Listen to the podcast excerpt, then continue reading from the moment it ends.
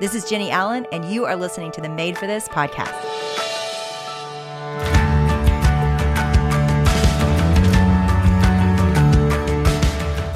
Hey guys, guess what it's time for? Find Your People is finally coming out. If you don't know, that is my new book. It is coming out 222 of 22. I know, that's wild, but you can get it right now. You can get it today if you pre order it and you join the insider team. We are gathering all the people that are most excited about it. They're gonna get it early. You can get it early and be a part of our team. Guys, we're gonna do so much cool stuff in that group too. You can go to jennieallen.com, pre order the book, and sign up there, and we'll put you in a Facebook group.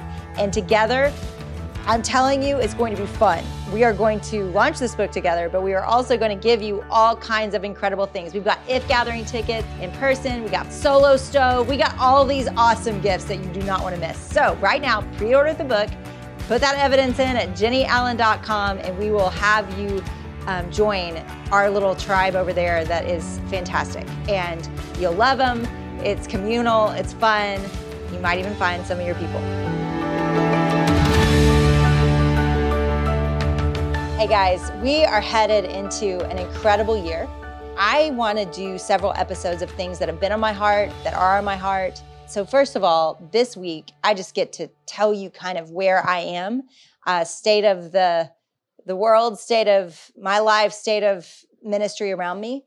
And I just, you know, I mean, this is such a relationship, what we have here. Like, I feel like you let me into your car, your home, your your dorm rooms, your your vacations. You you take me with you everywhere and I don't take that for granted. I know that there's something really beautiful about getting to be a part of your lives. And so I thought, let me just let you into mine. A lot of times we're recording this with with goals in mind on topics that we're passionate about and and we're building out and producing, you know, months in advance. Right now this is being recorded, you know, all but live. And so I just thought this one episode, I just want to give you a behind the scenes of kind of what I'm processing heading into this year and how I'm thinking about it, how I'm thinking about the world and ministry. And I guess first, I want to tell you if you didn't listen last week, I shared uh, my talk from passion. And I thought I'd start with a story around that because it really defines where I want to go this year and where I hope you all will go with me this year.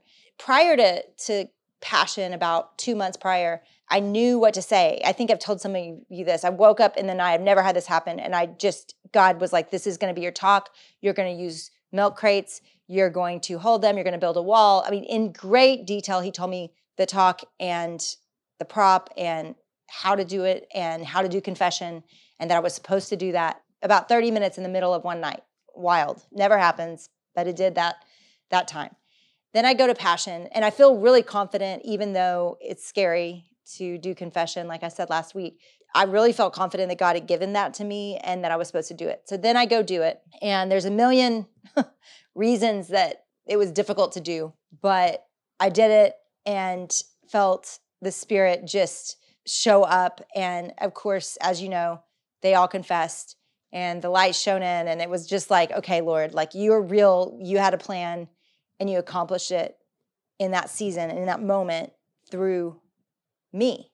And it bothered me, I'll be honest. I, it kind of bothered me because there's about 10 other topics in my life right now, or problems, or stressors, or things I need him to be clear on with me. And I've really been analyzing why was he so clear about that? Was that just so extra important and special that he had to be so crystal clear, maybe? But I think these other things are important and matter in my children's lives or my life. So why can't he be as clear in those moments? And as I've processed this with God, I, I want to say really clearly, he doesn't owe us anything. He didn't owe me that clarity for that talk. He, he never owes us anything. He's been clear. He gave us the word of God.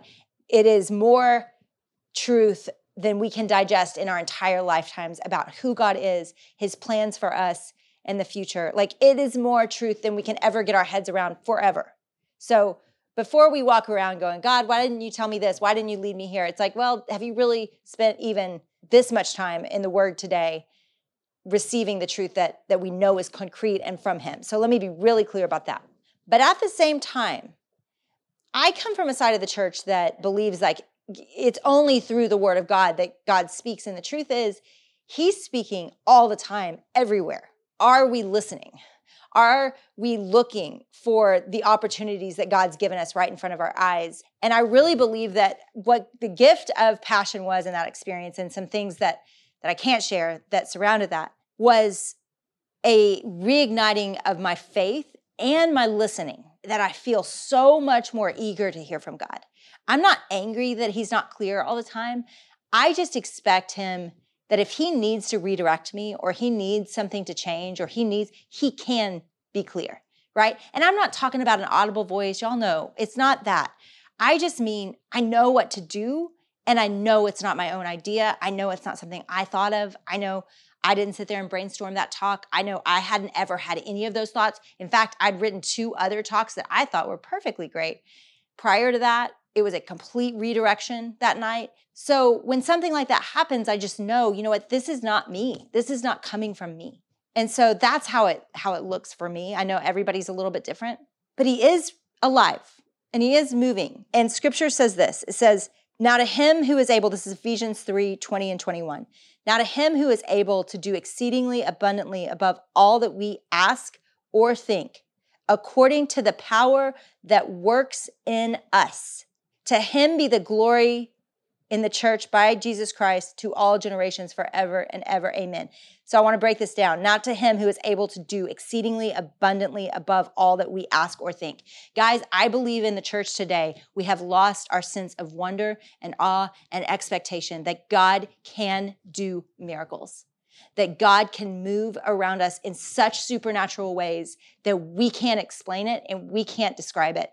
I've been there recently. I don't think it's it's every single day to be like that. The sun rises and the sun sets, and that in itself is a miracle. But I do believe we have lost the expectation that he could or would. And this prayer, now to him who is able to do exceedingly abundantly above all that we can ask or even imagine, meaning that God has plans for your year. God has plans for your work. God has plans for your family and the people you love beyond your imagination. There are things that he is doing and plans to do that is beyond your imagination. And let me tell you the main reason we miss that is we are grumbling and complaining. That we see what he hasn't done, so we miss what he is doing.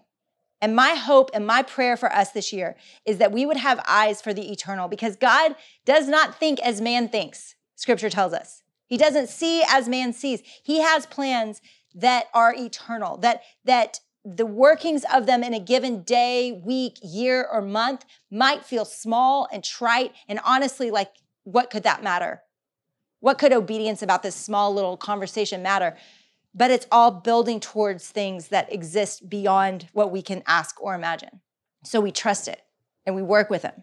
And not if I lived for 10,000 years, I wouldn't be able to hear the stories and the fruit of what happened for 60,000 people when they confessed their sin and all that happened because they walked out different and the lives that they impacted. I couldn't hear that until, I mean, I, I just, it would never, ever be long enough to hear just that 30 minutes that God said, hey, do this. It's scary. I know. I know you don't want to be, you're the new girl. I know you don't want to go to passion and like disrupt anything, but just do it. And then it's 30 minutes, no big deal. And yet, all those people's lives the guy behind me on the plane when I was flying home, he said, I want to tell you what happened when I confessed. He said, I confessed to struggling with suicidal thoughts. I've struggled with them in the past. I've gotten help. I've seen a lot of freedom in it, but, but I shared it with the guy next to me, and he started weeping. And he shared back with me that he's never told anybody that he has and struggles with suicidal thoughts. That's one story, okay? One story where one young man said out loud the thing that has been binding him, the thing that could have potentially taken his life, and all the fruit that will come, assuming that healing grows in his life because the Spirit began to work that day. It's the same with every act of obedience you have. I know that you're thinking, hey, my act of obedience is so little, it's not 60,000 people. Guess what?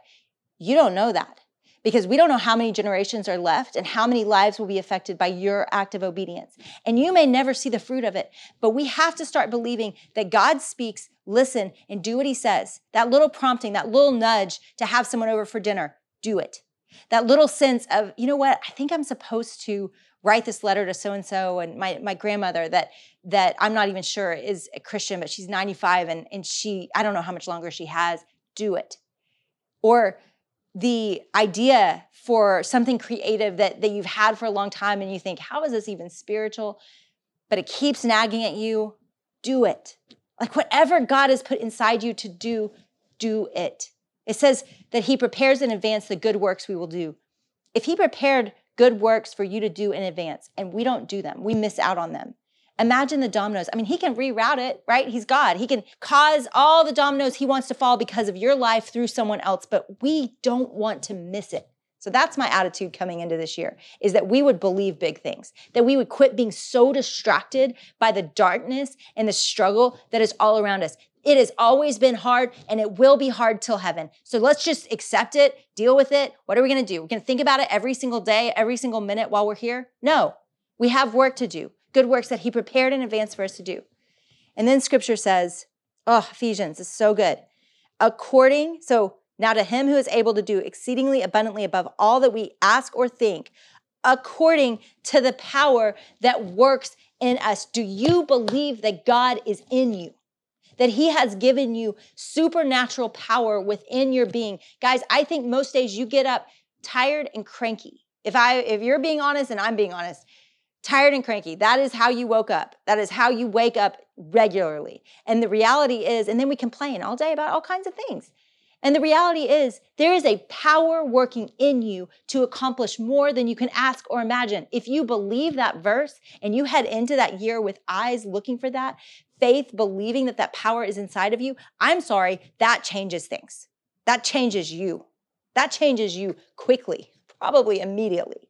So, I say we lay down cranky, complaining, grumbling, and pick up the spirit of power that God has given us, the Holy Spirit that has been issued to every single person that has trusted Jesus Christ. You have Him. Are you accessing Him? Are you believing Him? Are you depending on Him? Are you watching for what He wants to do and how He wants to do it through you? It's so much more fun. I don't think passion was special.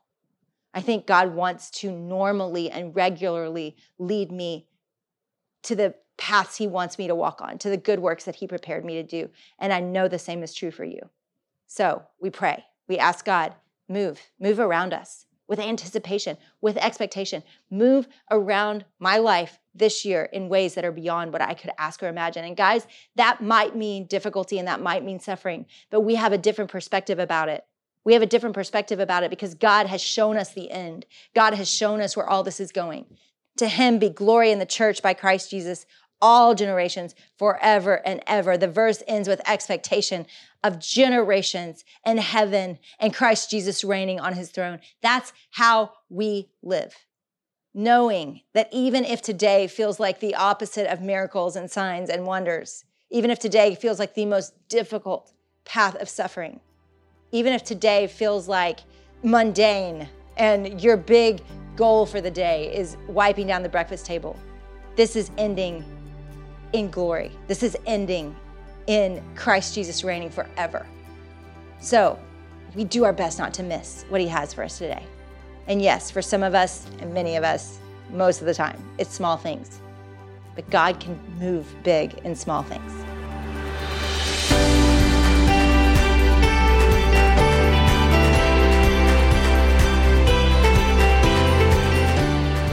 Guys, this podcast is truly one of my very favorite ways to connect with you. And we are trying to find creative ways that we can hear back from you because sometimes it feels like we're just speaking into the air out there. And we know you're really out there. There's so many of you listening and really have been with us since the very beginning. So we want to hear from you. So we've set up a new text message system where we can talk to you, where we can tell you things, what's going on. We can send you free guides that we're building and tools that complement the podcast. If you signed up for our text before this, this is a new system, so you're going to need to sign up again.